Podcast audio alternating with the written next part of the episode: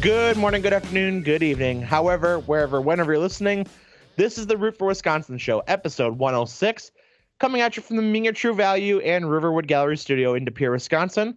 Also coming at you from Sean's living room because Sean is joining us by Skype tonight. So just me and Sean tonight, members of the Highway 22 crew. I'm Eric Fisher, the Big E, host, Okay. producer. what? Forgot your last name there.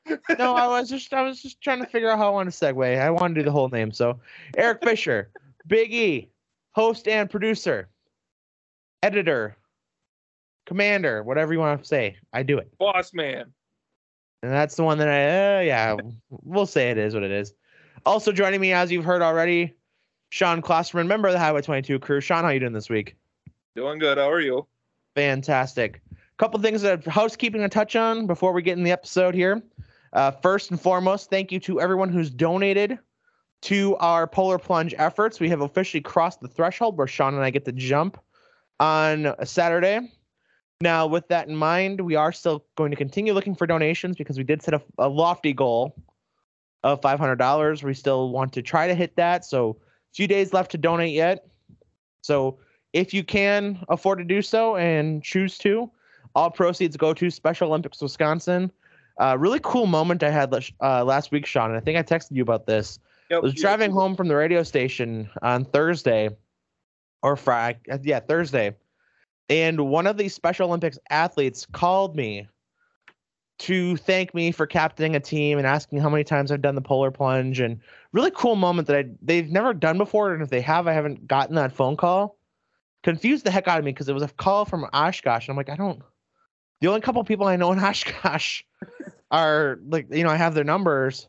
So I decided to pick it up instead of letting it go to voicemail. Just you know, figured it was a scam call, asking about my extended warranty or something. Right.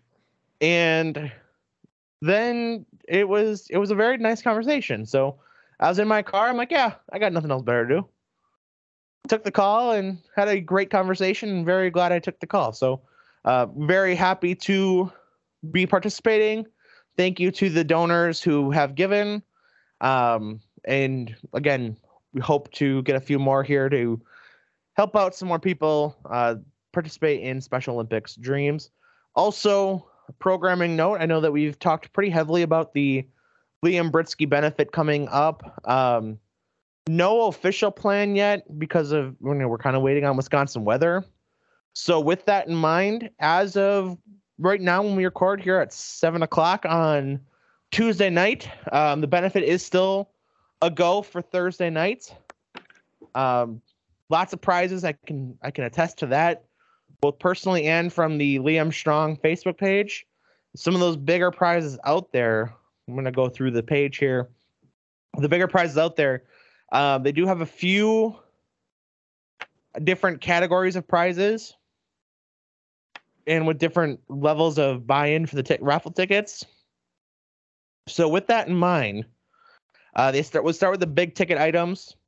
Uh, that is the one for five dollars, three for ten, seven for twenty. There is a bike that they're going to be raffling off, a wooden cross, ice machine, a scooter, a s'mores and fire pit, and then some different coolers, hats, travel mugs, can koozies, and a Lowrance Hook uh, four two four fish finder. Um, so plenty of prizes there. Some of the mega ticket items.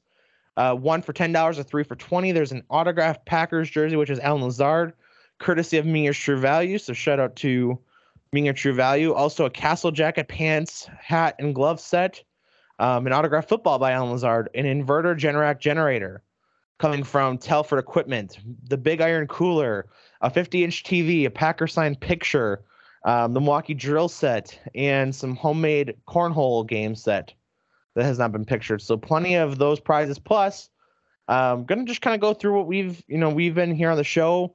We've had a couple different prizes and efforts. I know that there is going to be a Brewers prize package um, that includes a T-shirt, a signed Tyrone Taylor uh, jersey card, is what it's called. Also, a two-pack of tickets, good for select games for the Brewer games. Also, a four-pack of tickets or four vouchers for any Green Bay Rockers game formerly the Green Bay Booyah, former, formerly the Green Bay Bullfrogs. Four tickets to any game that you choose to go to. a four pack of tickets for any Green Bay Blizzard home game that you would choose to go to, a prize package courtesy of Titletown, the Titletown District. Also, personally donated a 16 by 20 Josh Hader signed picture. Very nice edit from Waukesha Sports Card. And then also, uh, on behalf of the Root for Wisconsin show, uh, we put together some wrestling tickets for an event in March in Kenosha and a $50 Kwik Trip gift card. And that's just the prizes I know of. Mm-hmm. Uh, if you are attending the game, whether it be Thursday night or as kind of mentioning here with Wisconsin winter, as we here in Northeast Wisconsin are estimated to get somewhere between 10 and 20 inches of snow or something like that. Um, that is going to be potentially could be Saturday, so pay attention to the Liam Strong Facebook page, the Gillett School District page, and I'm sure if you have any interest, you'll find it. And for that game, uh, the entrance for the benefit, as opposed to the main gym doors, will actually be the secondary school auditorium doors. Um, if you go to the game, you can't miss it. You'll see it um, because they can use the long hallway that connects the main entrance to the gym for all the prizes that have been donated. So that's that's a long hallway. So if it's full of prizes, that's awesome to see, awesome to hear. Uh, be sure to check that out. And any other questions you have on that, uh, you can message the Liam Strong fundraiser page. Also, check out our last interview on the Back to the Roots show with myself and Justin Dahl, uh, where we interviewed Coach Russ Young from the Jill basketball team. Um, I'm sure they have plenty of information available too. So, plenty of people to get information from if you're looking for that. So, just a couple housekeeping notes on that. And also, one last one before we start talking about the episode RPW Extravaganza 2 coming up April 29th. We are sponsoring the opening match, as we've alluded to before. Uh, real quick, if you want to get tickets for that and you want to sit with your your people, get them now. Um, we saw, or uh, Rich just put out that the front row only has eight tickets left. Sections A and B are all sold out. We usually sit in section A, so you unfortunately would not be able to sit next to us. You could sit behind us, as there are still some tickets available. But tickets are available at rpwprowrestling.com, at the Watering Hole in Green Bay, and also look sharp in the Fox River Mall. So be sure to get those out as much as you can. If you do choose to go, get them now because they're going quick. And it's a blast to go to. Sean, you've been to two events now. Yep. It was a blast. For sure. So if you're any kind of wrestling fan, be sure to get those tickets in advance because it is a absolute blast. Uh, Sean, Shauna, Ramsey, and myself will be there April 29th. So tickets are available. Like I said, look sharp in the Fox River Mall, rpwprowrestling.com, and the Watering Hole in Green Bay. With that, Sean, we can finally talk some sports almost 10 minutes in and Right? And uh, get to the normal episode. As always, got to talk to about our partners. We got Monkey Knife Fight, play along with the contest. Always a blast on NASCAR Sundays now and XFL games. Continue playing some of those contests. Also, NBA college basketball still going on as well. Play along with them as well. Code ROOT4 on repsports.com. Code ROOT4 R O O T number four, 15% off any order. And that's code ROOT4. Repsports.com. Raise Energy great partner that we have with the show as well. And with that, we get into what we had rooted for, brought to you by Fanatics, over 300 plus powered stores. Show your love for your team, whether your team's on top of the world or in the middle of a rebuild. Show your love, be proud of who you are. And Sean, I'll let you kick this off. What did you root for in the last week? Uh, I'm gonna go with Mac McClung from what he is he for the Sixers G League team or did he is yes, he signed? Sixers. He's on a two-way contract, so he's a little bit of both. Oh, okay. For winning the slam dunk contest, which gave him almost as much in earnings as he had had in his whole career, which is pretty Wild. crazy. That's wild. with only a hundred grand they won for I think that's part of the reason why they can't get people to do it, though. right. Because what's a hundred thousand dollars to a lot of these guys? A drop in the pan. Right. A lot of these big names, I should say. Right. it just doesn't make any sense. And everybody was going crazy for him. Saturday night, at Saturday night, Yep, Saturday night. Yeah. yeah, absolutely. for him. He did awesome. The 540 dunk was something in, I've never seen something like that before. That was insane. Um, had people saying he saved the dunk contest or brought it back, and people maybe wanting to one up him next year. So Even the bouncing it off the backboard over the over the two guys. yeah, that was wild. I mean, that's another one that's not been done. Yeah, absolutely wild. Um, very. It was kind of fun because I wasn't watching it because what I rooted for uh, was the Elimination Chamber premium live event. So kind of paying attention to that on social media, the dunk contest and skills contest, um, as it was going on. So I got to see the highlights without having to sit down and watch the whole thing. But my root for was the Elimination Chamber. Used to be called pay per view. Now it's a premium live event. One of the better wrestling shows on TV that I've seen in a long time. Every part of it, and each match was better than the one before it. And everyone, even the first match, you know, it started off on a really hot note. The crowd in Montreal was going nuts. Um, the main event, which I'm sure Sean and I'll probably talk about here for a little bit, uh, was absolutely incredible. The Sami Zayn Roman Reigns, I think, I think they got the right finish. I know Sean may disagree with that. I think they had the right finish uh, to it because I think it paints a larger story that they can kind of go with it and also kind of transition away from Sami as they build up to this Cody Rhodes um, WrestleMania match. But one only downside of it was the the element where the ref got knocked out of the ring. Sami technically had like a 10 cover or 10 count if he would have had a ref. Um, they didn't, so it is what it is. And the interesting thing is what they're going to do with the bloodline because now Jey Uso is defining defying Roman Reigns and got his ass kicked. Um, took a spear from Sami when Sami was trying to spear Roman. Um, but yeah, just incredible false finishes. You know, going into it, I know on this show I talked about I was predicting Sami Zayn was going to lose and thought Roman Reigns was going to win ahead of WrestleMania. But every, you know, there was a few moments where I was like, "Holy shit, they're actually gonna, they're actually gonna do this." Right. So credit to the crowd, credit to everyone in production, credit to both performers, Sami Zayn and Roman Reigns, for just an incredible performance. Both of them in ring had the crowd eating out of their hands. It was just every element of it. Um, and now we build up to WrestleMania between Cody Rhodes and Sami Zayn. Roman being the top heel, going after Sami's wife in the front row and everything that way, talking to her and talking shit to her was was pretty cool. See the the the funny part about that though, or not funny, but just interesting of how how they did it and how Roman, for as much flack as he gets, because he's a very limited wrestler in ring. I think he's a very limited talker at some point. He is. But what he nailed about that is he wasn't insulting his wife. He wasn't, you know, whatever. He was saying, I, you know, we were trying to, I was trying to help you. He was trying to like plead with her to make Sami stop. Mm-hmm. And it wasn't like blue. It wasn't like, oh yeah, he bleeping sucks. He, you know, he's a bitch or anything like that. Or look what I'm doing. It was just, I didn't want this to happen.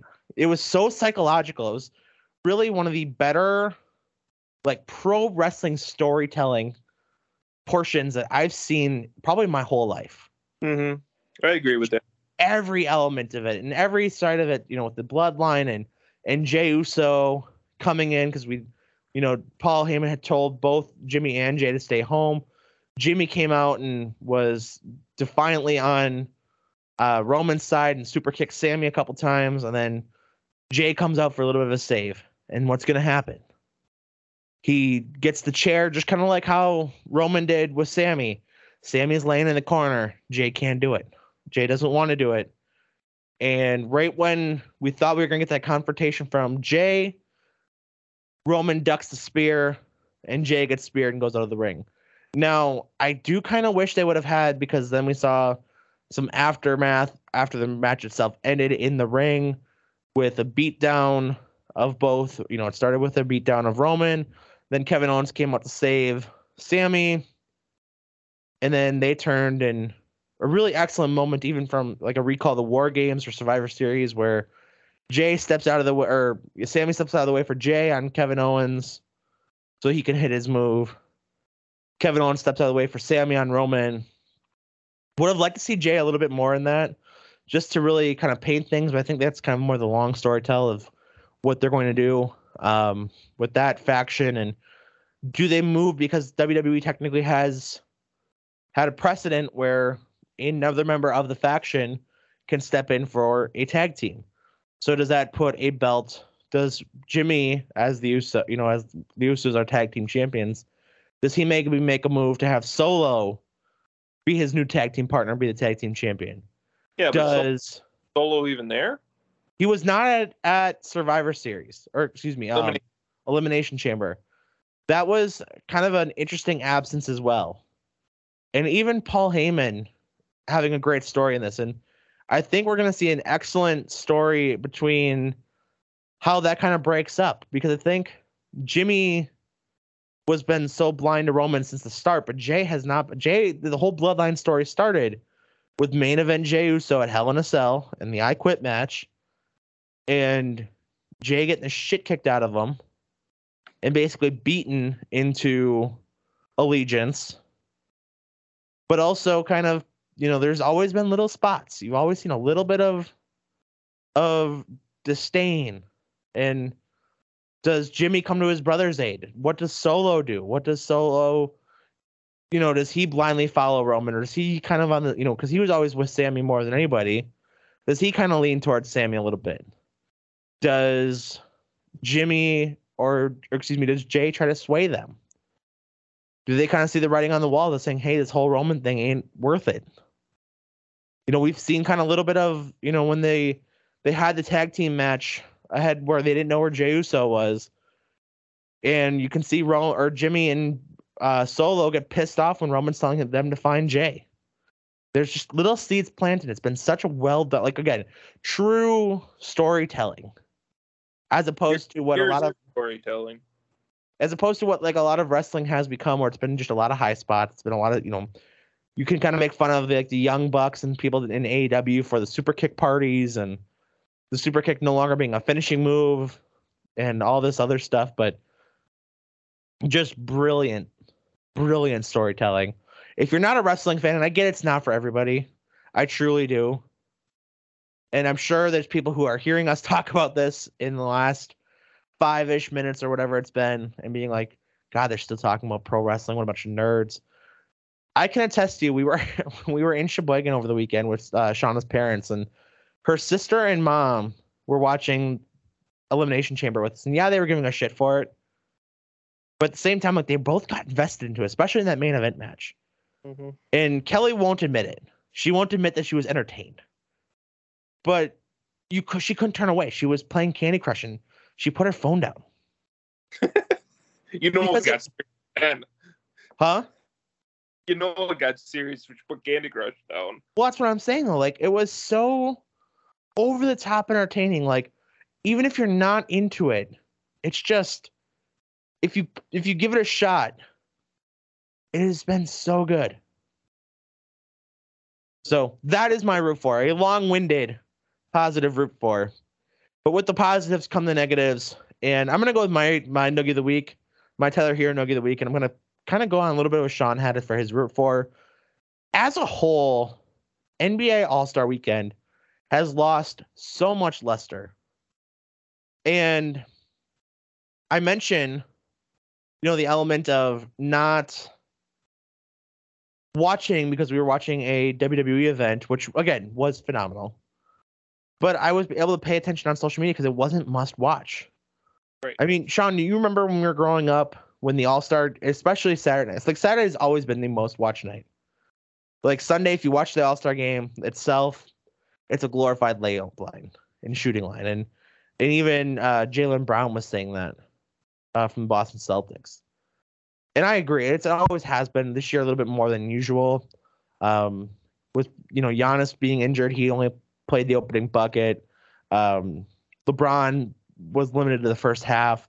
So your two team captains were both essentially out.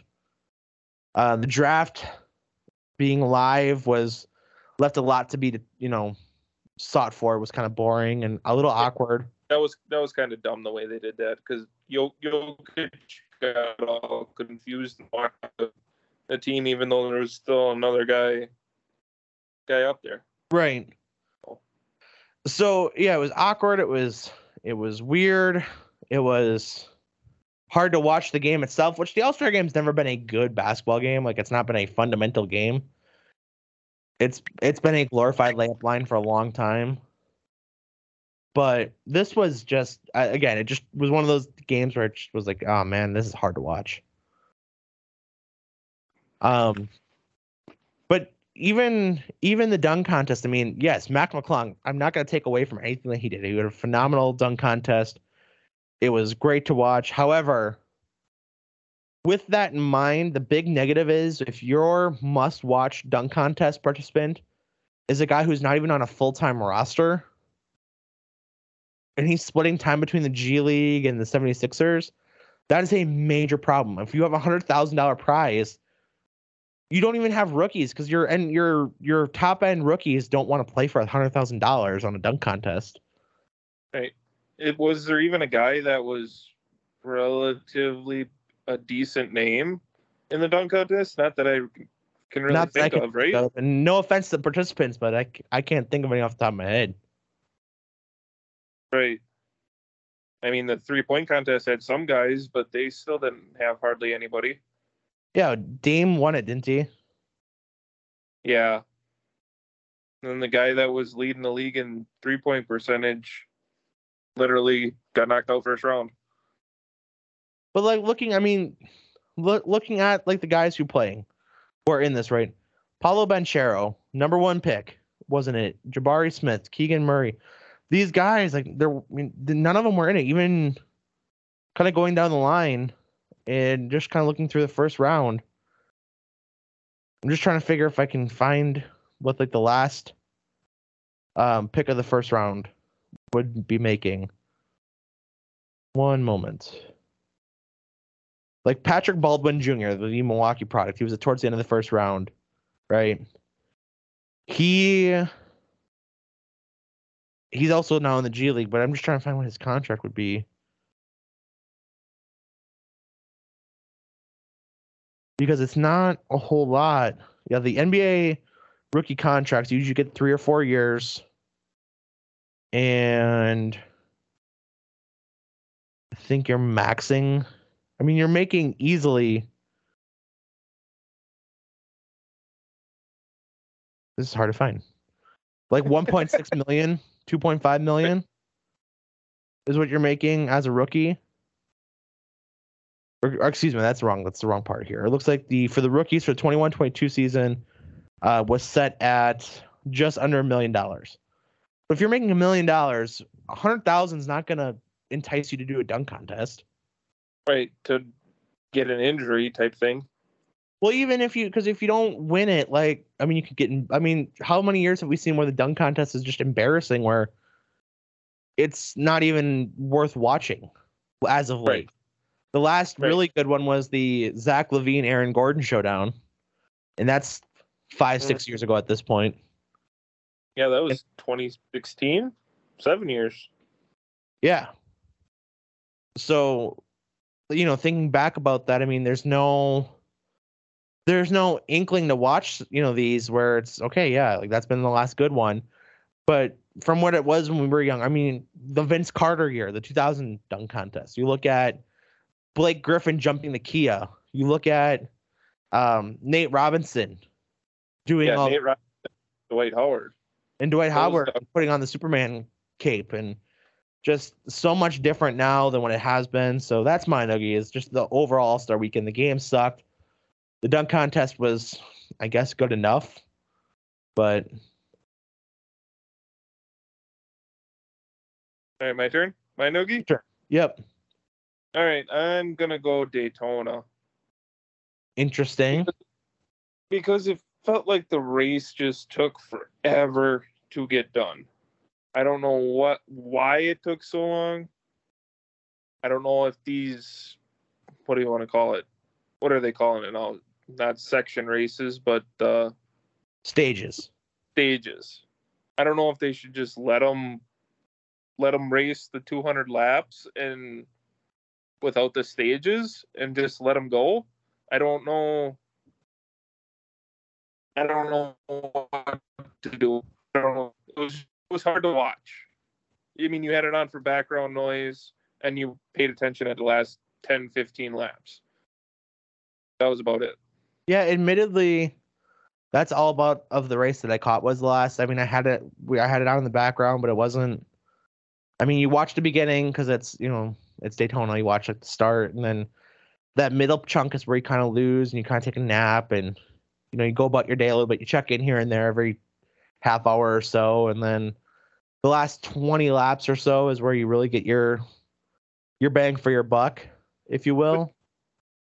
But even 20 wasn't wasn't anything. It wasn't until the last two laps where something actually happened. They started actually racing. So I don't. Well, I would disagree with that because Yeah, I, I, I turned it on. when We got home from running errands and whatnot from the weekend. I got home and I turned it on with about 15 laps to go because they were just in a caution. So then they went green with 14 to go. And that is where you saw some big moves being made, and you saw um, that last even last eight laps. I would say prior to the first caution that caused overtime is where you really got um, some some true good racing, and then I don't love it being determined by a yellow flag being waved and having not having a true finish. I get 100% agree with. I get the safety element of not, you know, if it is truly like an overtime and plus you're you ran an extra 25 miles. You basically ran an extra 12 and a half laps. Um with caution with, you know, everything with that and the overtimes. So in the element that I get, you know, you have to do something. You can't just have them technically race till there's one car going. But at the same time, and I, I also get the safety element of not wanting to have a caution flag fly and have guys still, you know, guns blazing, green flag racing to a checker line either. So I get that element of it too.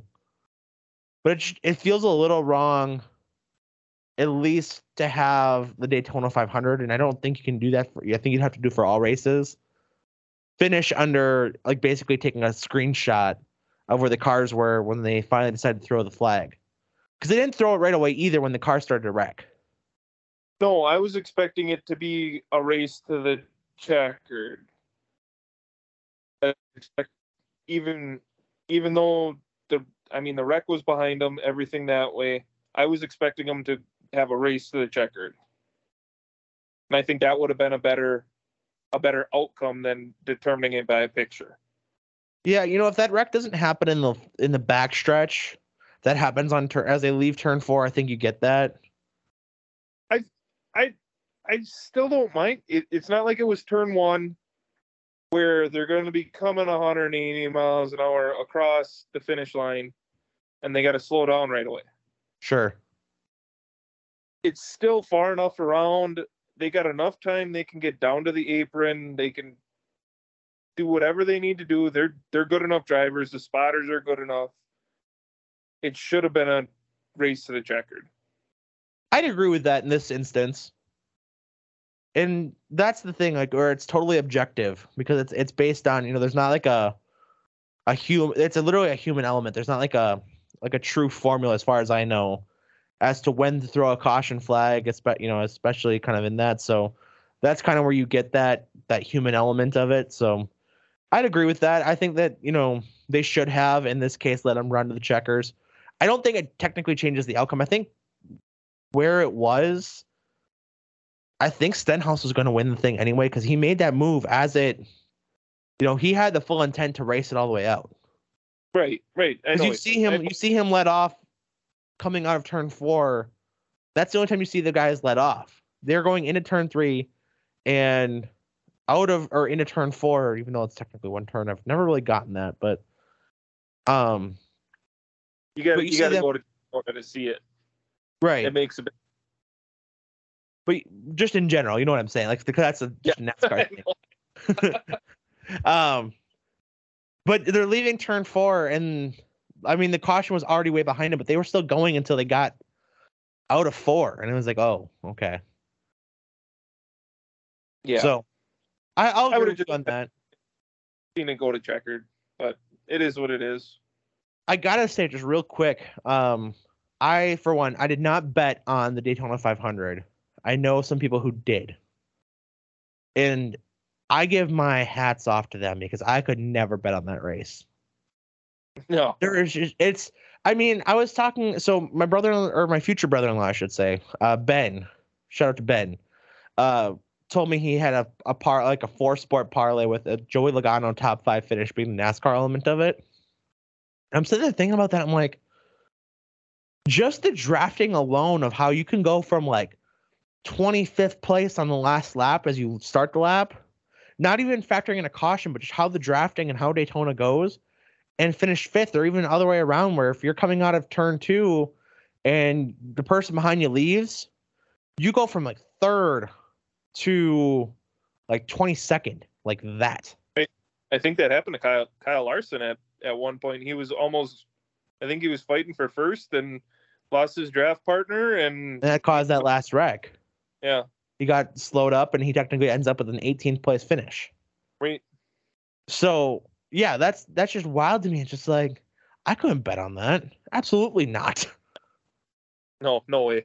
And then you throw in the whole unpredictability of like the wrecks where Chase Elliott was one of the odds-on favorites. He gets taken out with like 100 to go. Mhm. And I mean that ha- that can happen in any race, true, but even more with Daytona. You fi- you figured Travis Pastrana was the 40th car. He got 11th place. Mm-hmm. Which hats off to Travis Pastrana. That's awesome. Right, right. 100% hats off. But it's it's just one of those things. It's it's racing. Mm-hmm. That's it's pretty much how to explain it. Also, shout out Ty Majeski with his uh, first race of the year. Brand new 98 truck, still part of ThorSport Racing, but in the 98 instead of the 66. He gets a sixth place finish on the Friday night truck race, shortened by rain. Uh, he had qualified second, so he had a fast truck, but top 10 finish. You won't complain about that too much. So shout out Ty Majeski there. Um, it's some good NASCAR. I mean, I, I, I thought it was good Can we- enough. can Like I we said, Who? huh? Can we shout Ricky Stenhouse too for going to Waffle Waffle House with the Daytona 500 trophy? Did he? I didn't see Yeah. that. That's awesome. That's awesome. yeah, he walked into Waffle House and everybody's with with the trophy, everything, and the ladies, the lady was going crazy. She's like, "Are you the winner?" No, I'm just carrying around this trophy. So that was pretty cool. that is cool. I love that.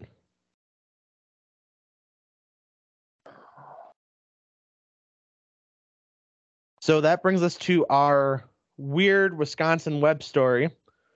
And Sean, a little bit of a different path to this one. Um, Cool. This coming from Barron County of Wisconsin. Uh, the source on it, even though I think technically has a Green Bay media uh, tied to it, we're gonna go through Whiskey Riff on this one, Sean. One of my favorite websites out there. Drunk Wisconsin man drives ice fishing shack out onto unfrozen lake, sinks his truck. Makes a lot of sense. So if I can just start off the the article uh, written by uh, Brady Cox for whiskeyriff.com. Bold strategy, Cotton. I've never seen or experienced ice fishing before, mainly because it rarely gets below freezing here in South Carolina. We're talking about a state that shuts down schools, or he said we're talking about a state that shuts down schools when there's ice on the road. And if it does get below freezing, you won't be able to get fine bread or milk in a site at a grocery store. We get old school apocalyptic when the weather gets back. Anyways, back to ice fishing. Even with my lack of experience in ice fishing, doesn't take a rocket scientist to know this guy fucked up big time. You see, any idiot knows that in order to go ice fishing, you need ice. According to We Are Green Bay, a Barron County, Wisconsin man was trying to beat the crowd for ice fishing and had the bright idea of trying to take his back his ice shack onto the lake. One problem, the lake wasn't even close to being completely frozen over. Needless to say, he got his ice shack and his truck stuck in the middle of the lake. He also copped an OWI charge from the police because, in case you couldn't figure this out, alcohol had to be involved for this to happen. I can guarantee you one thing: he immediately regretted his decision. Now he's down a truck, an ice shack, and his dignity. Barron County Sheriff's Department released the following statement to Facebook. We want everyone to know that the driver was okay and unhurt. Alcohol was a contributing factor to this case, and we take this very seriously because this type of offenses are preventable. Look, okay, yeah, it got below freezing last night, last couple nights, and okay, yeah, the frost has made an appearance, and we sure love ice fishing as much as everyone else. But all caps, and this is important: the ice is not ready yet. Please keep the shacks at home for the time being. Let's enjoy fall while it's still here. Yeah. So I'm guessing this is maybe a little bit of an older story than Whiskey Riff just got to it for some reason. Sounds like it. But yes, this was alcohol was a factor. The third OWI incident on that, that given night in Barron County. And yeah, I mean, Sean, I know this is like a visual thing um, for our listeners, but yeah, look look at this. I don't know if you can see. Oh, I don't know if you can see this or No, not. No, I can't see it. I got my background on, but Background just showing up. You just send it to me. I'll look at it. Yeah, I gotcha. So that is our Wisconsin weird web story of the day or of the week, and that being the Barron County Whiskey Riff ice fishing incident. So that is weird Wisconsin web story of the week. Uh, no draft this week, no trivia with Shauna not being here. Drafts are kind of hard to do with just two people. Um, and trivia, she's our trivia master, and so I guess another week of technically me losing and being down three to two, which is ridiculous. Oh, we were tied. No, we were tied, Oh, we were tied until I Last won week. last week. which is again just absurd. No, Still mad. it's I'm still mad. Yeah, I know your face is turning red again. So still, your ears. Your ears are turning red too, and then you have headphones on. still mad. I have every right to be mad. No, you don't. Justin disagreed. He he we He makes the the rules. She makes the rules. Still ridiculous. Take it up with her. See how I- far I get you. I will. Yeah, good luck with Say that. that she's she might have to listen to this, but she's not here to to tell me I'm wrong. So um, she can anyway, hear ya. Hear ya. right into the sports then for this week. Uh, let's start off with the world of college basketball, um, just because that's what I have on right now. Marquette Golden Eagles are 10th ranked country in the or 10th ranked team in the country, Sean. 10 rank, 10th ranked country in the team. Yeah, 10th ranked team in the country. Uh, they'll be facing Creighton Blue Jays tonight, and I'm gonna be honest with you, I did not realize that Marquette was in the top 10 until Sunday. Right. I didn't know that either. Of the year. So 21 and 6 on the year for the Marquette Golden Eagles. Um, pretty much a lock for the NCAA tournament for an at-large bid. Badgers have some work to do, uh, depending on your bracketologist and who you you know which brackets you like to look at as the previews come. Uh, Wisconsin either in that last four in category or first four out. Um, just we talk about it every week. It feels like just a tough stretch unit. They keep losing home games. They lost 58-57 on Saturday to Rutgers, a team that I thought Wisconsin was better than for the game. Um, but that comes off a win last week where they didn't score from the field for the last 10-45 of the game, which is insane to me. Just an insane concept of not scoring from the field for the last 11 minutes of the game, still winning because of free throws. So I guess hats off to them in that aspect, but yikes. Right. Can't you can't be going to March Madness this way. No, and there is still room for them to make a little bit of a run. They have Iowa as of right now, uh, Wednesday night. I say as of right now because of the potential winter storm that could dump between 10, 20, 50 inches of snow on Wisconsin in the next uh, couple days here. So as of right now, they are scheduled to play Iowa on Wednesday. I believe they get their Michigan rematch real quick. I think that's on Sunday. And then they'll have Purdue and Minnesota left. So obviously you hope for well, you'd hope for all four. Realistically, I think you can try to get all you know, three of those four. Purdue's gonna be that tough one that really sticks out, being that they're a top ten team, top five team, most uh most analytics So that's one that you kind of hope, you know, maybe you make a showing of it, maybe not. Um, but you've got to go to you've got to go to Ann Arbor. You've got to go. You've got Iowa at home. You've got to go to Ann Arbor, and then you got to go to the barn, which is even in a down year for Minnesota. They're seven and seventeen on the year. Tough place to play in the Big Ten. So they're gonna have a pretty low seed in the or high seed in the Big Ten tournament then? Uh, I believe. let me tournament? look at- what's that? Big Ten does have a tournament, right? Yes. Okay. As of its standing right now, which again, four games to play yet for them. The Badgers are God, that's counting.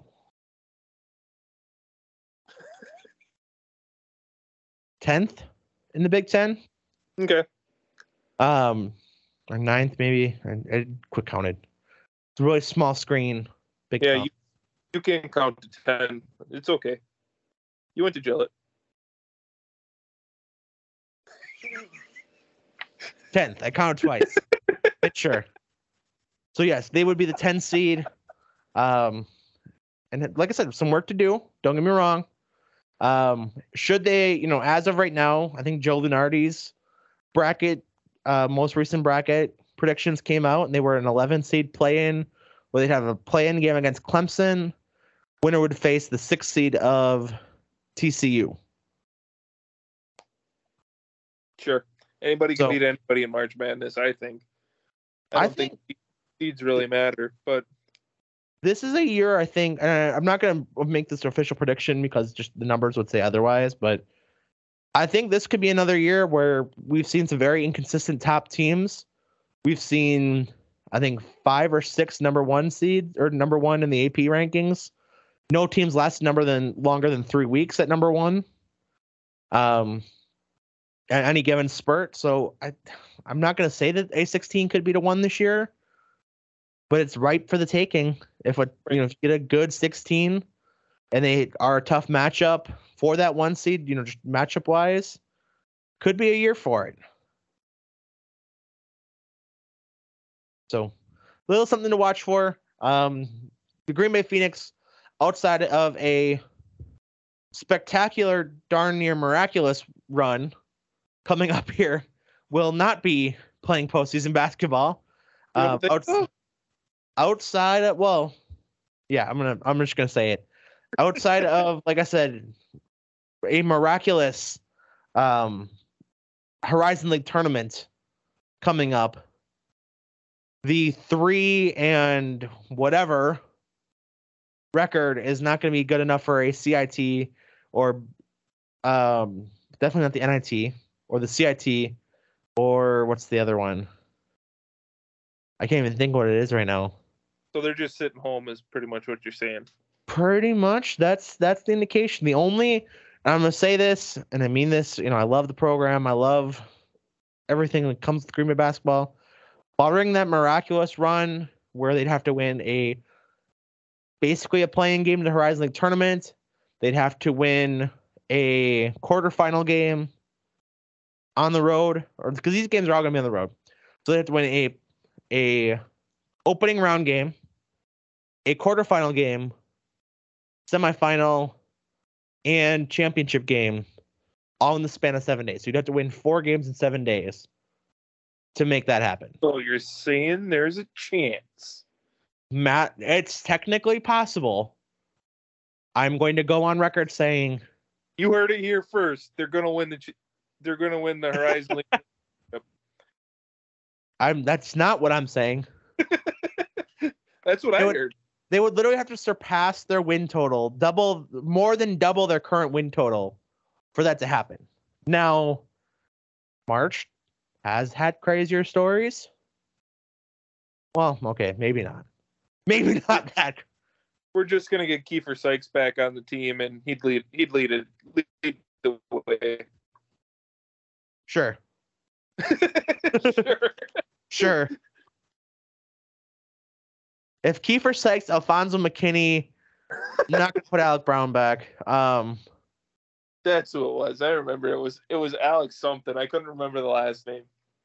I'll even say if they could get Cougs back, Carrington Love and Jordan Faust, because Carrington Love's tearing it up in Europe right now. If those four came back, maybe there's a chance. Maybe. Maybe there's a chance. That's still a daunting four game span of having to win every other day, then back to back games. So we're just rooting for the women, is what you're saying. That's kind of where I'm leaning. Uh, the Green Bay women are playing essentially for the Horizon League Championship on Thursday, as of right now. We gotta keep saying that. As of right now, it's the new allegedly.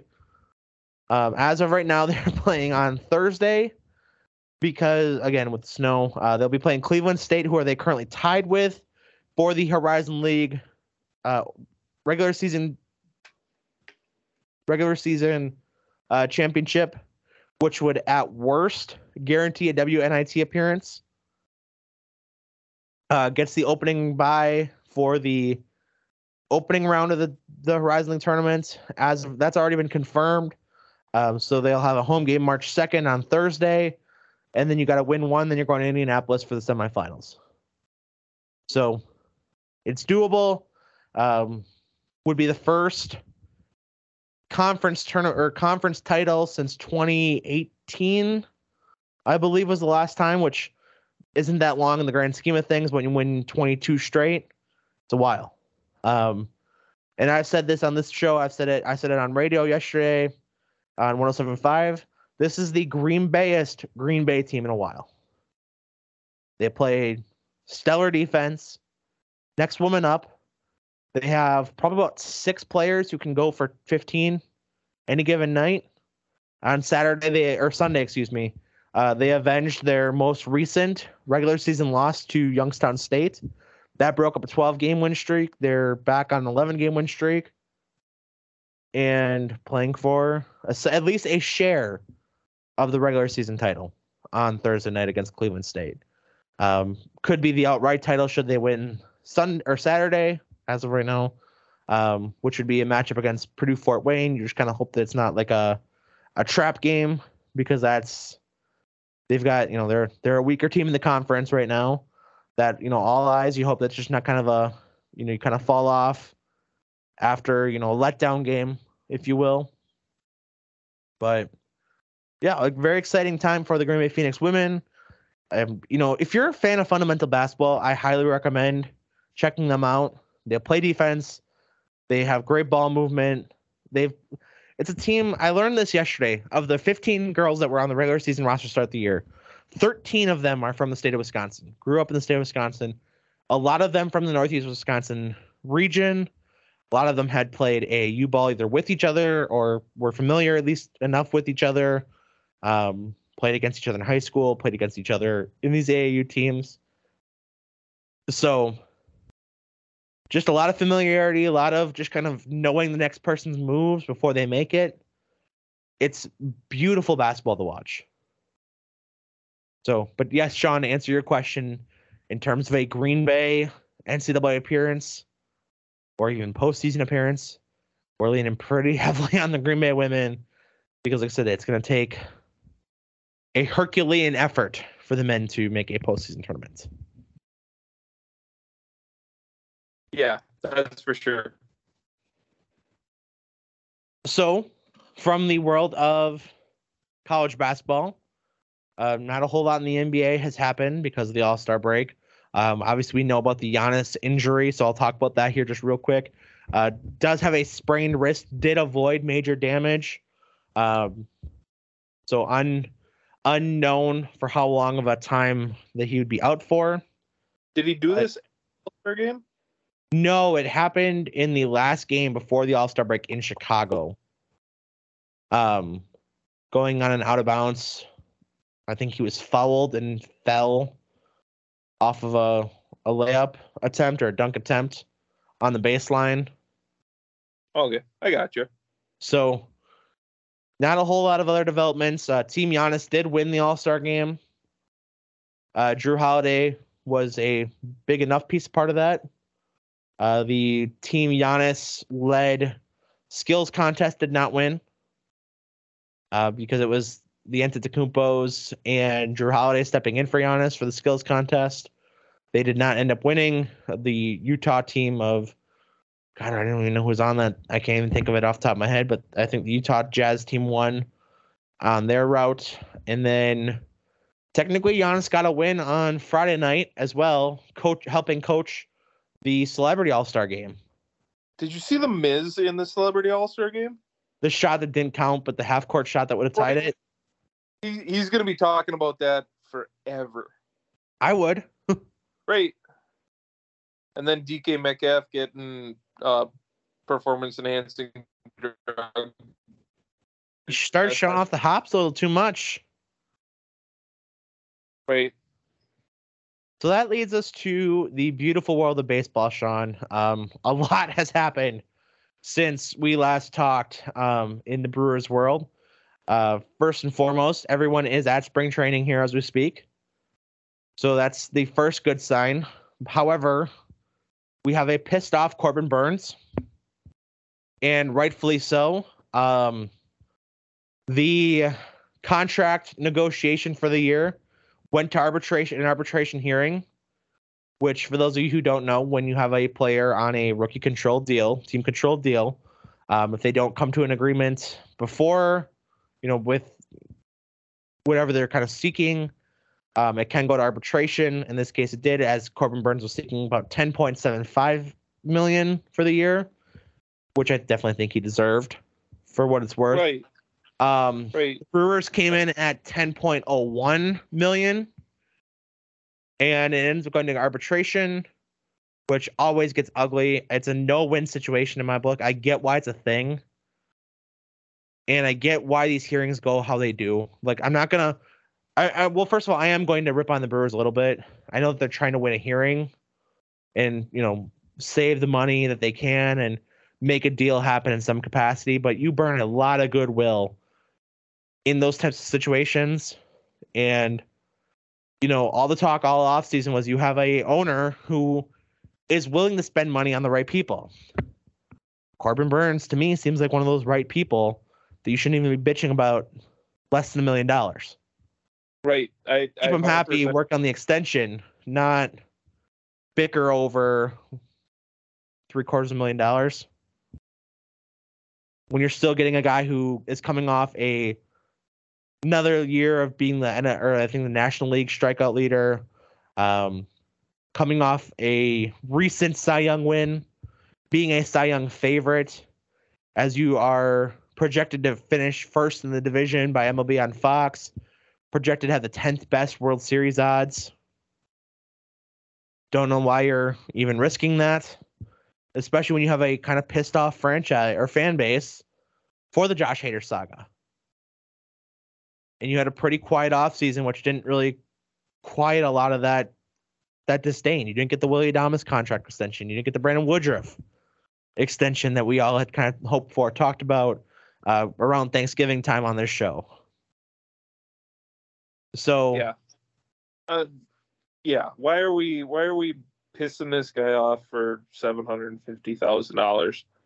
I mean it's it's not a lot of money to them at this at this point. and like I said, uh, to the sense that I get the arbitration, I get why it's a thing.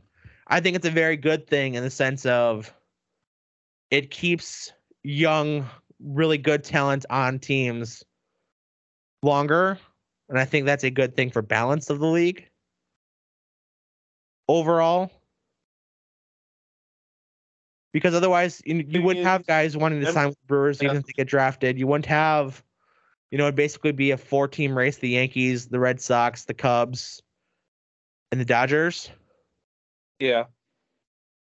so it keeps other teams competitive. It keeps them, you know, like you look back at the Royals being a World Series champion in 2015, I believe.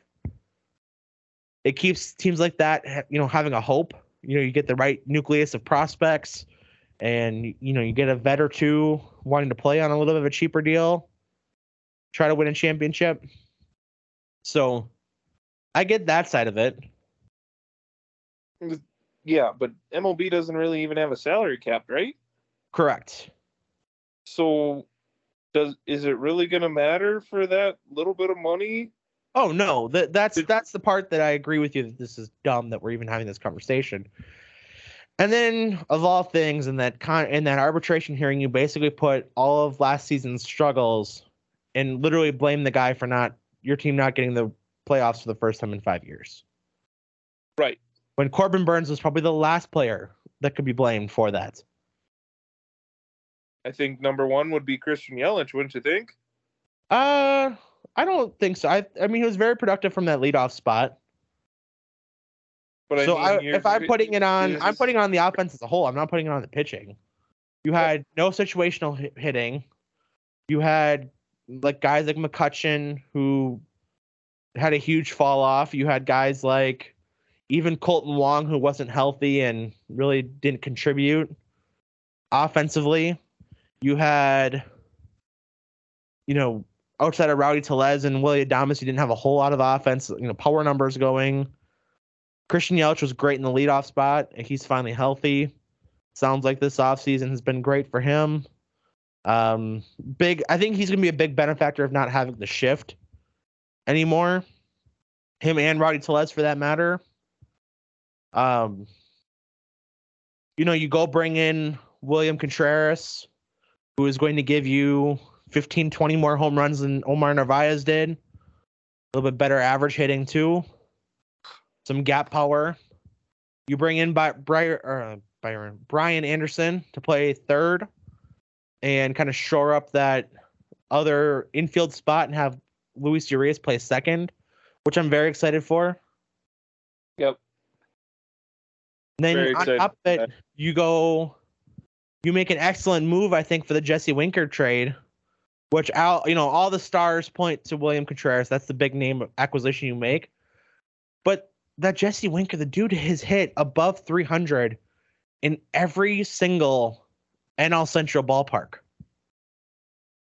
And I think at AmFam slash Miller Park, it was like a 310, 320 average, something like that with no more shifts, and he's finally fully healthy after two years of being injured. He came to spring training early and is fully healthy for the first time in about a year and change. So Yeah. that's a big, a very quiet, but a very big ad for this team. Right. I totally agree with you. So we'll see. We'll see how the season goes. I just feel like Christian Yelich has got to almost get back to that MVP caliber, which I don't know if we're gonna get, or what we're paying him type kind of Yeah. type deal.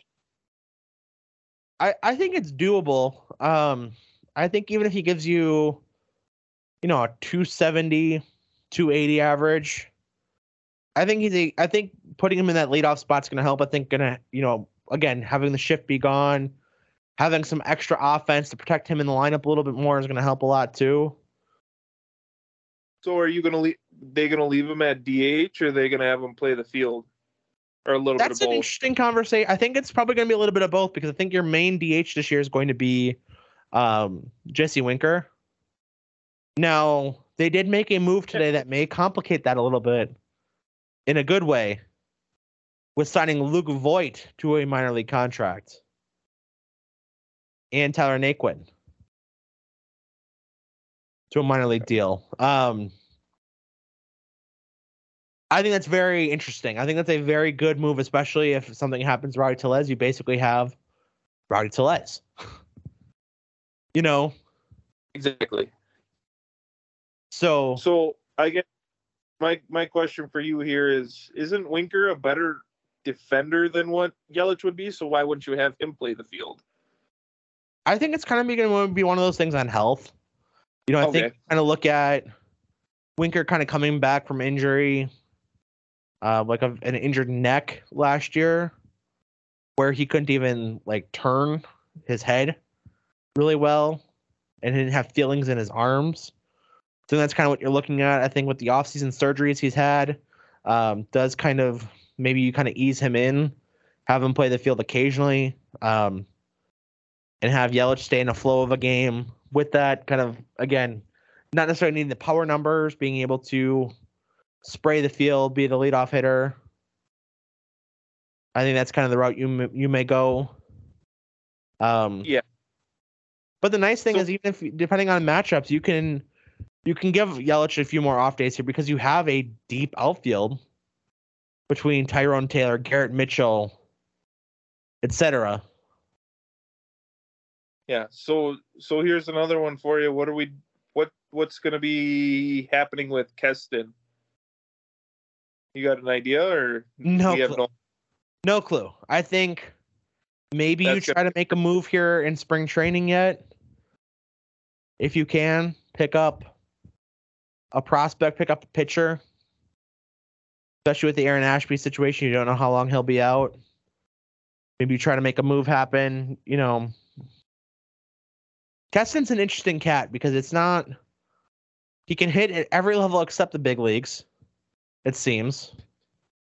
Um, you know, maybe having one more year of, you know, he's got a pretty low contract uh, that he had agreed to pre arbitration. Um, so you don't have a whole lot invested there either right now. So I think it's kind of one of those, okay, prove it or lose it type years for him. Not quite sure as to what they do. Um, like I said, I think I think you maybe try to make a move. So I don't I don't know what his minor league option status is either. I feel like he probably be- still has options. Oh. I think he might have one or two, but that'd be about it because he's been in and out a lot lately. Right. Just trying to take a look. He did sign a one year, $2.2 million deal um, this offseason that he agreed to. Does not Yeah, so, say. so, there's our money for Corbin Burnes. Yeah, no shit, Because- right? Is it really going to be that big of a deal? I don't think so. Yeah, I cannot find if he has minor league options remaining or not yet. Feel like he, I feel like he does, because I think that'd be a bigger story. Maybe He- not. He must if if they're not talking about talking about it already. That'd make the most amount of sense.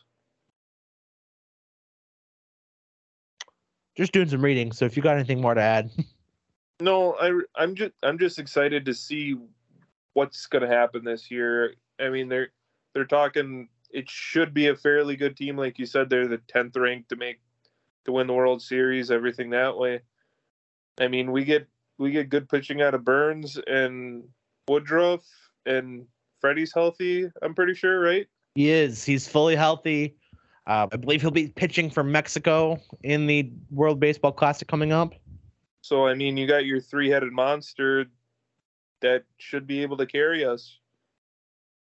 You've also one big thing I think to talk about too um, is you do have Wade Miley back in the fold in some capacity. Probably going to be your more of your long bullpen kind of Brent Suter role because he's gone now. Yep. Um, I do like having Eric Lauer around, so you kind of have two lefties that you can technically spot start if you need to. Um, I'd be a lot more confident if I knew Aaron Ashby's status and you know the injury situation, or We if they, have Don't don't forget about him. I wish I could. Adrian Houser drives Adrian Houser drives me nuts for the reason being that he can be so good any given one game, but that one game is usually surrounded by about six that are average at best, if not bad. Right. You'll get a stinker, then you'll have about three or four, you know. I mean, the, the average MLB starter has an ERA of what, like four, five, or something like that, three, four point five, or four point two five, something like that. Yeah. So a lot of games he will give you that, you know, three, four runs. And you know, again, he'll have a game every 10th appearance that kind of makes you believe in him again, where he could go out and throw a no-hitter any given performance, but then he'll have a stinker where he gives up seven, eight runs in three or four innings. He's the new Shaun Marcum. Figured you'd like that name. Matt Garza, Matt Garza, Dave. Randy Wolf. Yeah. Just some some crazy guys that the Brewers have had all over the years. At least they were all old though. Like this is a guy that you've kind of built up. Like you're getting Matt Garza or you know these other guys, um, Kyle Lohse. You get them at the end of their career. Shaun Marcum. You can kind of you kind of live with that. This is a guy, like I said, that you you build up, you draft, you develop, or you acquired, I think, in a trade actually, but you develop in your minor league system, and then just again every six days, you're just like, ah, shit. Right.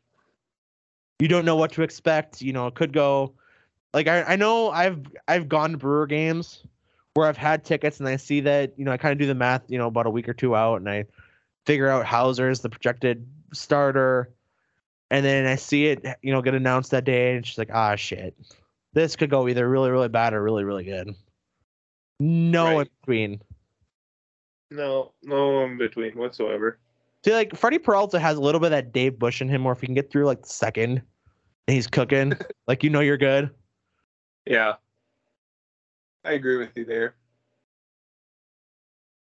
Even Woodruff has that a little bit sometimes too. Yeah.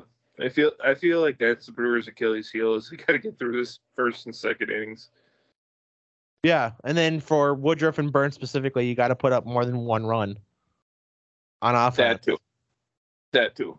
You need a little bit of run support for these guys who go out and throw damn near perfect game. But then you'll get, you know, you'll have a game where where uh, Adrian Houser goes and lays an egg, and you put up six and still lose. Yeah, exactly. Being a Brewers fan is fun. yeah, Constant sports fan in general. yeah, that's true too. Um, real quick, uh, as we talk about the Brewers, uh, you know, I, I for those of you who don't know, which if you don't, you should probably by now, because I don't know why you'd be listening if you didn't know this, but I did make an appearance on uh, WDUZ yesterday. Uh, sat in for Marcus on Better Call Eversol and Sportsline. Talked to Joe Dodderwick, who is the play-by-play voice of the Green Bay Phoenix women's team now. He's also the PA, the main PA announcer at uh, Fox City Stadium for the Timber Rattlers. Talked about some of the new additions to the ballpark. For the first time ever, you can actually walk completely around uh, from any part of the park. Uh, you know, it used to be you get to the third baseline and there's a little bit of a gap from where the right or the left field wall was. Couldn't quite get all the way around. Now you can. Uh, new slide out there they put in. Um, a- apparently, the Timber Rattlers also switched their clubhouse dugout um, from the third base side to the first base side. Added in some renovations for the team as well, like I think uh, bigger batting cages or better batter cages in house and stuff like that too. Um, so yeah, just a very exciting time for Timber Rattlers baseball, and should be another good season. Uh, lots of young prospects kind of making their way up the ranks. Probably won't see Chourio anymore. I believe he'll be starting the year in either double or triple A. Frelick, I believe, is going to be in that same level. Brice Turang's in triple A. But there's always time for new superstars to be built. Um, the Brewers have had a have one of the their better farm franchises in in a while. So at every level, there's pretty good talent. So be sure to check them out in Appleton. Um, which kind of brings us to the football world, Sean. Um, first, just got to talk real quick. Uh, Green Bay Blizzard starting up in a little less than a month. So Wisconsin football will be back in that capacity. Um, also, we have the XFL going on. Did you catch any XFL over the weekend? No, I just just highlights I seen. Josh Gordon scored a touchdown. Josh Gordon's still a little relevant. I did see that. Uh, AJ McCarron leading a last minute drive. I do I do like the fourth and fifteen for an onside kick. I do too. I thought that was pretty cool. I like that the a three- lot. Three, three point uh point after too. I like that a lot as well. Just kind of cool that they're doing some extra not not extra but some different stuff that NFL should look at. Well, you know they're gonna have all eyes on this thing, right? Like, Right.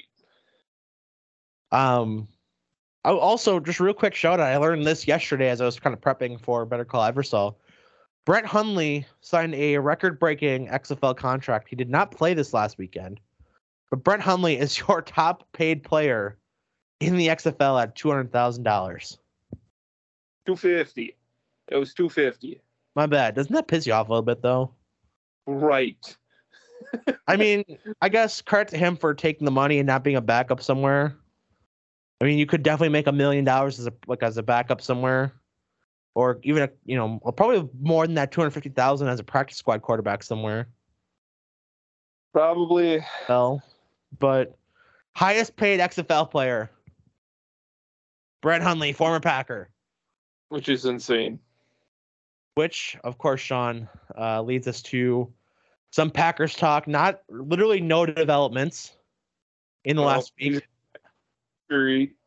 Um, on the on the Aaron Rodgers watch that is. We did have a re-signed or renegotiated contract for Aaron Jones, where his cap hit comes down quite significantly.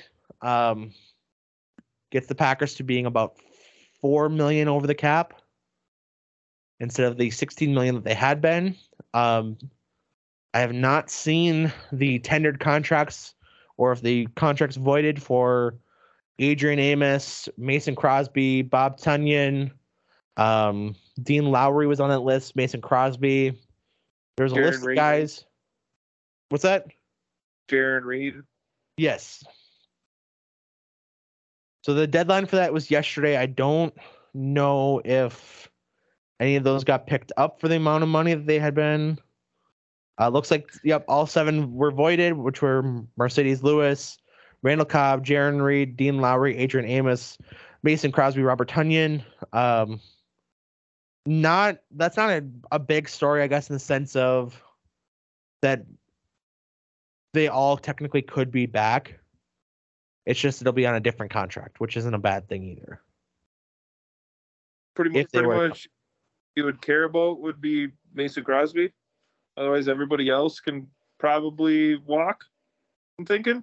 Well, I think it depends on a lot of what you view your roster at right now and and what your objective for 2023 is. Now, we're still trying to figure out who the quarterback's going to be. I think that's a big piece of it. I don't think the Aaron Jones restructure kind of leads you in one way or the other. I think in one element you can kind of point to it and say, yeah, you know, this is a deal that Rodgers wanted this guy back around instead of cutting him. I think you can look at, you know, if you're going to have Rodgers back, having that cap room to make some moves, you know, getting it down to four million before you even talk restructure with Aaron, because he talked about that being a real, you know, thing that was going to have to happen if he's playing. Um, just to get them under the cap, have them have be able to have some room to make a move or two if they need to. Um, gets you in a nice position that route, but also if it would be Jordan Love, it gives you a solid option, a true, you know, basically your go-to option in the offense as of right now, as we kind of wait for Christian Watson and Romeo Doubs and Samori Toure to develop, um, kind of determines on what you're going to do with that. So either way, I don't think it's an indication of what's going to happen, um, or what the Packers want to do at the quarterback position. We had the report Friday from former Packer uh, beat writer Bob McGinn, who said the Packers are disgusted with Aaron Rodgers and they're it's time to move on. Blah blah blah blah. Um, first and foremost, I'm gonna say on this program, until it happens, I'm not gonna buy either way. I'm not gonna buy any report from anonymous sources because we've seen how that well that's gone the last few years, even with it coming from the team, not the Aaron Rodgers camp. The other element of this that I don't think enough people are talking about Bob McGinn, for a long time, was a very credible source on Green Bay Packers news. A very talented journalist, had a lot of good information, good insights on the team. Definitely a respected member of, of Green Bay Packers media coverage. Not going to take that away from him. However, the other flip side of the coin here is he has not been in the building as much in probably about the last 10 15 years and it's definitely waned in that time frame um really since the ted thompson era and bob mcginn retired from his main beat to kind of go out on his own and do some work for the athletic, he was denied press credentials because the Packers get to say who gets to come in the building, um, as every NFL team does. And when you're kind of on your independent thing, you kind of lose some of that inside coverage that having an affiliated media outlet brings you, especially when there's, you know, hundreds of applications, even if it is a very, you know, prominent name, if you don't have that backing, you're not going to get in the building just based on your name. Um, so with that in mind, it's kind of one of those things where does he even have credible sources still in the building? He's been doing the national thing. Him, him, and Ty Dunne for that matter have been doing the national thing for a while now, where they haven't been covering the Packers day in, day out, day in, day out. Um, so I kind of, I, you know, to be honest with you, I question what sources they have, and who's even talking to them in the first place. Right. I totally agree with you there. So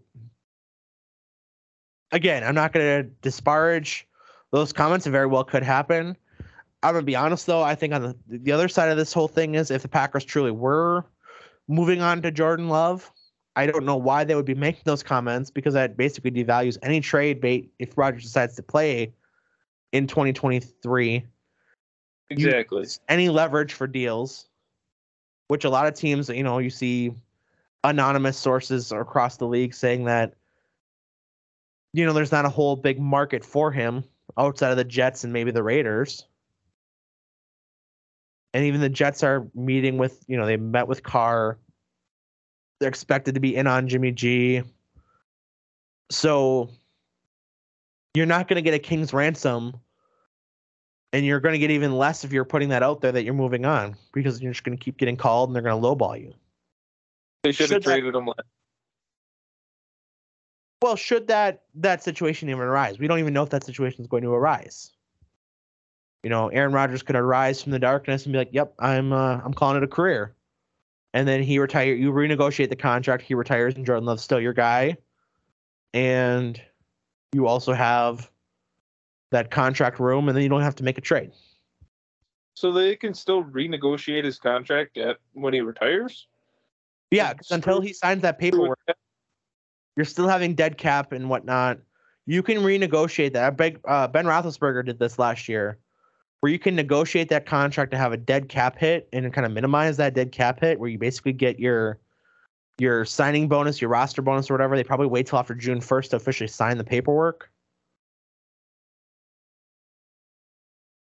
So there's there's ways to make it happen. It's not, you know, if he retires, you can renegotiate it technically and make it a lot more favorable.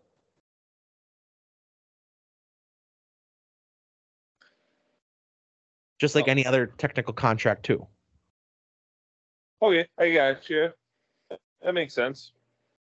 So as it stands right now, I think for the Packers' sake, that's maybe the most desirable situation. Yeah, I, that makes that makes the most amount of sense. Financially like, speaking, anyway. But at the same time, I I legitimately you know I know that you know I'm kind of glad Shauna is not on this part because she just called me an Aaron Rodgers fanboy, but I think there is something to be said about I think he gives you a good chance of winning still for next year if he's healthy and if it you know if he wants to play, which I think once you kind of get that you know mentality of hey I came out of the darkness I'm going to play in 2023 and I want to be here. I think you know he fully does buy in as he has every year since. So Sorry, I gotta plug my phone in. You're good. the downsides of of uh, being remote, right? Right. Ugh, okay, I'm good now. Fantastic. I'm glad, Sean.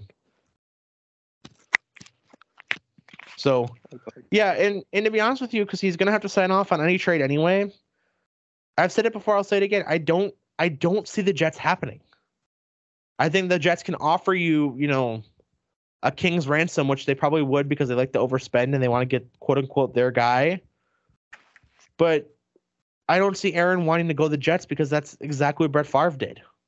Yeah, that that's and, everything I've been seeing too. And I don't, I truly don't think Aaron Rodgers is really that. You know, I I, I think he's very calculated. I don't think he's like an ego, like oh Brett Favre did it, I can't do it. But I think everybody he know he also knows that everyone would say that too. So I don't think it's going to necessarily influence the decision. But at the same time, like I just I don't buy it. No. No. I could see him going going other places that aren't the Jets, but it's it's coming down to it's either he's going to play or he's going to retire. That's pretty much what I'm what I'm getting at. Yeah, and I and I've thought that the whole time here too. That's that's always been my line of thinking. Because I don't think there's a trade that really makes a whole lot of sense. I don't think there's another city that makes a whole lot of sense. And he even, you know, to you know, again, you can read this a million different ways, especially when you have somebody who's as cerebral and smart as Aaron Rodgers. That's kind of like until you make that decision, you can read into his comments a billion different ways. Um, his last appearance of media was on the Pat McAfee show, as it usually is, before the Darkness Retreat. Um, he did say, A, that Green Bay will always be home. And 18 years, you know, it's it's always going to be home. So that comment, depending on which way you're leaning, it doesn't really sway you off whichever way you're leaning. You could say, yeah, you know, he's ready to move on. He had 18 great years, but he wants to try somewhere else. But this is always, you know, he's kind of reassuring, hey, I love it. You can also look into it from the element of he wants to come back, he loves the city.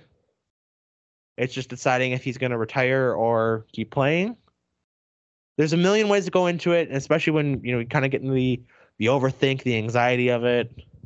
A million different ways that you can read that comment, but I thought that was a very good comment too. Yep, it was. It was very Aaron Rodgers comment. Makes you think. Mm-hmm. Even when it probably, in all reality, maybe not have actually been that deep. Right. Exactly. Which, as we sit here and talk about Aaron Rodgers and again the cerebralness and and all that, and just again very intelligent human being. We've seen the Jeopardy. You know, he nails Jeopardy when he goes and plays. I I do feel for him a little bit in the sense of again, you have idiots like us who are reading into these comments he made a week ago, having a discussion about it, having, oh, yep, that's uh to me that says he's retiring, or to me that says he wants to trade, or to me that says he's coming back, and it gets regurgitated and this, that, and the other thing. And every radio show, every podcast talks about it. And then everybody's like, "Oh, yeah, Aaron Rodgers just wants media attention." It's like, no, he he made a comment.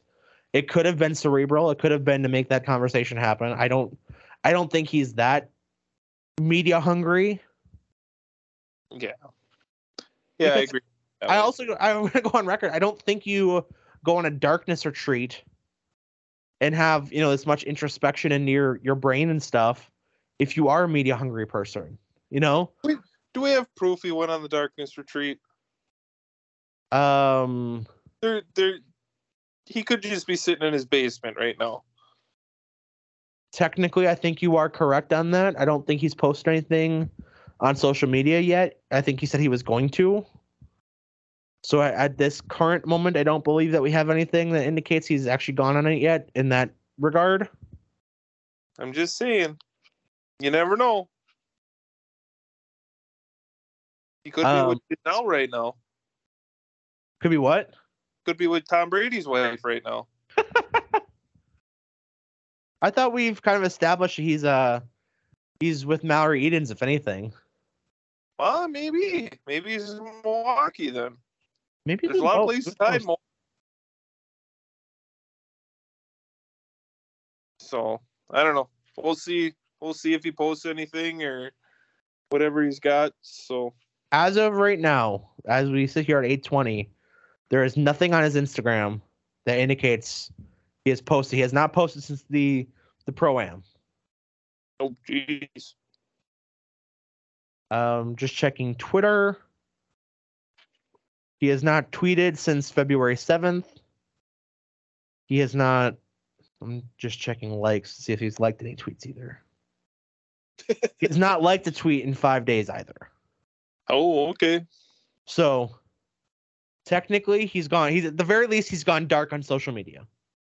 from his main account because I, you know, maybe he has a Kevin Durant burner or something like that. But Very well possible. his main account, he has gone dark.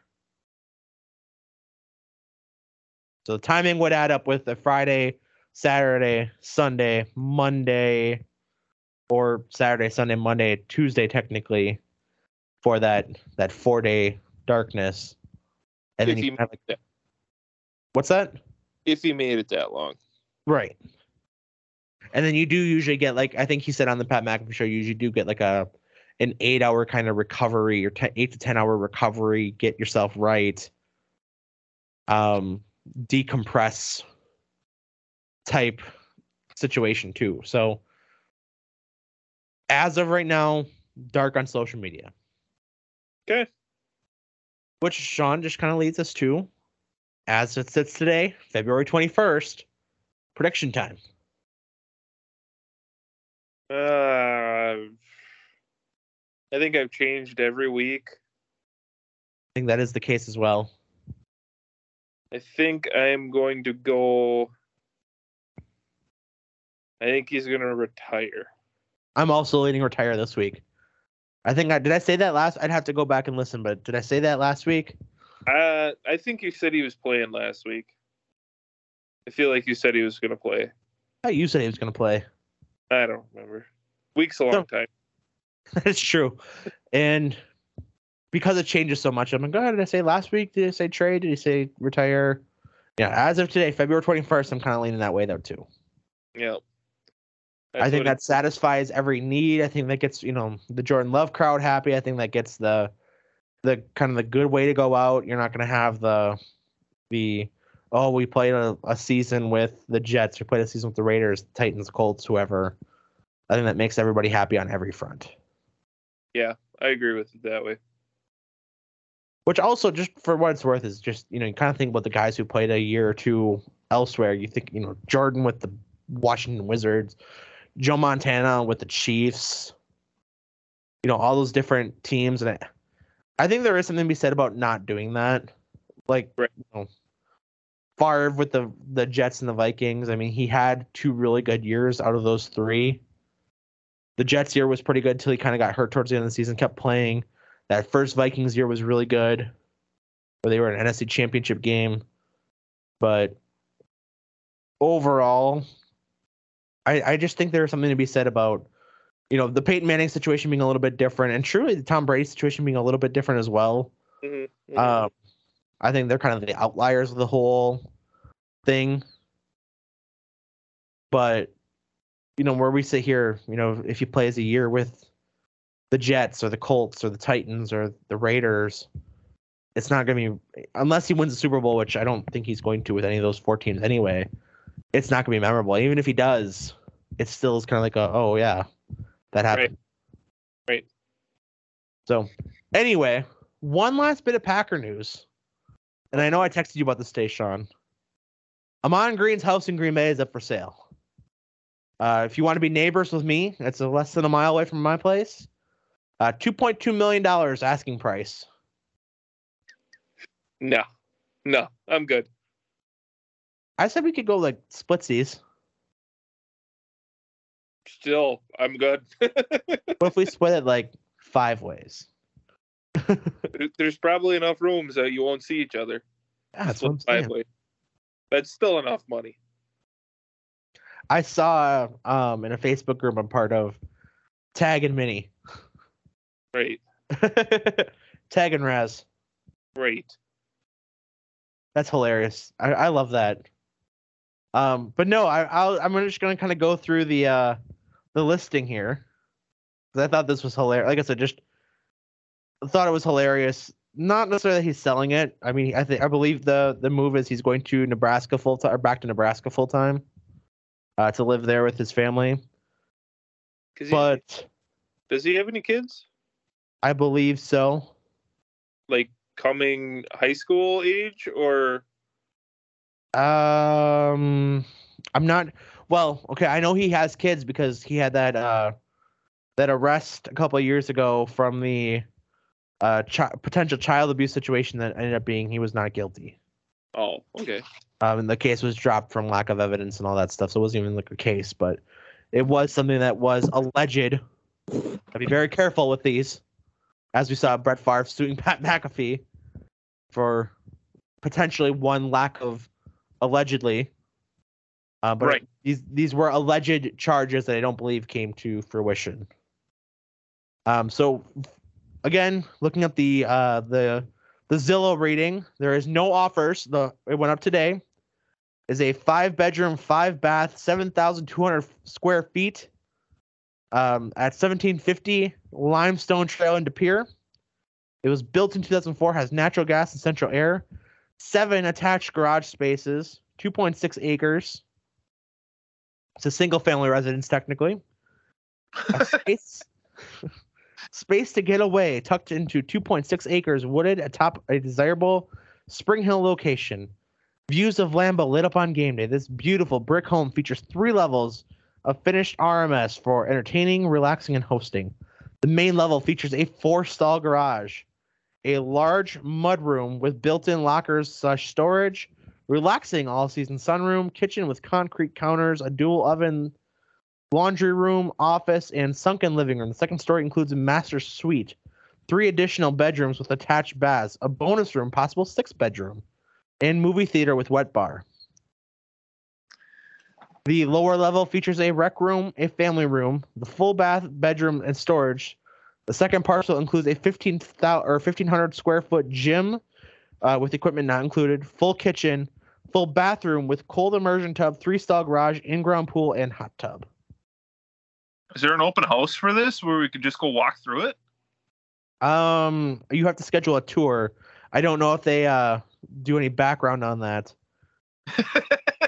if they make you have some earnest money or like to check to see if you're even if you're just like a looky loo versus a a potential buyer, but this could be yours for two point two million dollars. Right. It is Just- beautiful. For what it's worth, it is a very beautiful house. Should be for two million dollars.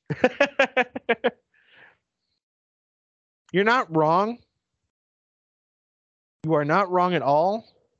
I could build a really nice house for two million dollars that somebody lived in. Um, the next recommend for what it's worth, just because I'm on Zillow right now, the next recommended house uh, closest to that price is like five hundred thousand dollars. I know there's one in the in the falls here that's like one point two million Nice. that they want for it. It's right on the river. Did Ahman Green live in it? No. It is kind of cool, just for what it's worth. The uh, the Zillow rate, you know, the Zillow listing has a lot of his. Um, it obviously has his pictures because they have it. They don't have it necessarily staged per se. They have it as it has been. Right. you, you know his game room has like the batman stuff everywhere the jerseys that he's had over the years it's really cool i mean just check out the zillow rating or the listing and all the packers and and uh batman stuff that he has out and movies and oh my goodness that movie theater is pretty cool i'm gonna say Still So- not worth two point two million dollars. well no but is it ever I need a house on forty acres for 40, 80, 160. I'd do that for two million dollars, but not Not for for- two acres not with not two for acres. two acres No, not for two acres. All right, Sean. As we wrap up here, um, bar of the week. Do you got one for us? oh God, you're putting me on a spot now, aren't you? I am mostly because I didn't have one off the top of my head. Um, Otherwise, I do kind of have one. did did we? Okay, you go ahead. All right, so I am going to go with technically a bar slash restaurant. They do serve alcohol. Um, El Maya Mexican restaurant. I was telling you about this today, Sean. This Um, is it is in De Pere, uh, right on Main Avenue, um, 1049 Main Avenue, De Pere. They are located in a Festival Foods kind of strip mall, if you will. Honestly, probably my favorite Mexican food restaurant in Green Bay. Um, had I I'm a very I guess I should say I'm a picky eater, but I'm a very specific, especially when it comes to like Mexican food. My kind of go to is always a chicken chimichanga. You're Um, picky. It. No, I've, I've kind of grown in my food over the last few years here, but um, chicken chimichanga. So you can kind of compare it to other places in Green Bay. Uh, was up there, if not better, in that capacity. The best margarita I've ever had in a long time. Um, I got I, I know Sean. I got like a regular margarita on the rocks. I got a blended banana margarita. It was like a banana smoothie. It was so good. It was like a That like- sounds terrible. Oh, it was so good. It didn't have. It was almost like a Laffy Taffy or like banana runts. If you like those, No. it No, didn't have that no. artificial banana flavor. It was like a banana smoothie. The only thing it was missing if you had like a little bit of chocolate, like a like Kahlua mixer in there. Yeah. would have been Yeah. incredible. Um, Straight up lime margarita is the best. Margaritas were good. Chips and salsa. Um, one kind of you know, you don't see it a whole lot of places, but they when you had the chips and salsa come out, came also with a side of uh, refried beans too, Mm, mm. which Shauna was all over. Yep. That's this guy. And then again, uh, 4.2 stars on Google. Uh, some of the reviews, again, I'm speaking for this very highly. Like I said, I think we went there on Sunday. Probably my new favorite Mexican restaurant in Green Bay. Um, a couple of ratings here. We had a five star from James. Says this place was a pleasant surprise for carry out. The quality was good, food was excellent. Got the order right, which is a thing uh, that many restaurants these days are having trouble with. Um, another Kim says this was a nice surprise, very authentic Mexican cuisine, very reasonable prices. And then just talking about the food, um, free chips and salsa were delicious. Salsa was good, thick, not runny. So if you like, you know, good thicker salsa, which I do, was good. Um, and very attentive. This also, I can attest to this as well. Another five star from, I believe this is Job. Uh, very attentive service. Since you walk in the door, you get the you know with the different tacos, the different size margaritas you can get. Uh, food was good, reasonable prices. So just again, very very excellent place. Again, the hospitality. You walked in, you're greeted right away. Awesome experience. On, That's check, our- it out. check it out some night. That is our bar of the week, which leads us to what we are rooting for in the upcoming week. And I'm gonna, you know, first of all, I gotta say, um, the Polar Plunge, very excited to be taking part in that again. Uh, we have officially surpassed our threshold of where we're able to participate. So thank you to those who have donated. And again, just a reminder, still looking for donations as you know, we kind of hope to surpass that by a little bit more than two dollars, which we're currently at. Um, so with that in mind, um, if you choose to donate or you have the ability to donate, please consider doing so. And then my root for on the week, I'm gonna go Green Bay Phoenix women's basketball. It's almost tournament time. This really has a feeling of like a, a championship type weekend. Um, even though it's like Thursday, I think Joe would put it best when he said this has like a state championship type feel to it, even though it's a regular season game. Um, very excited and very, you know, we're almost to March. We're right where it starts getting really interesting with that March Madness build up as the mid majors start making their conference tournaments. Can't wait. Sean? Uh, I'm I'm going polar plunge, of course, is my route for, and then the benefit for Liam and and Gillett. Which will either be Thursday or Saturday, depending on Yeah. what. Yep, Thursday or Saturday. So both those things. That's that's my route for this week. So that's where I'm at. Look at the philanthropist, Sean. Right? Talk about all the charity. Yep, all the charity. All right. With that said, we are in the books for the week of the Root for Wisconsin show. I hope to have, be back with Justin probably tomorrow night uh, for the Back to the Root show. You can see that on YouTube. Pay attention to our social media channels as we have plenty of content coming up, including that polar plunge video where Sean and I will probably freeze some parts of us off that we don't want to. Nah, we'll be good. Hopefully, Can't I hope you're right. It can't be any worse than last year.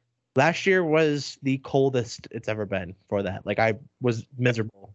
Just make sure you don't break the ladder this year. You broke. Don't even start with that. No, you broke the ladder. You make sure you don't break the ladder.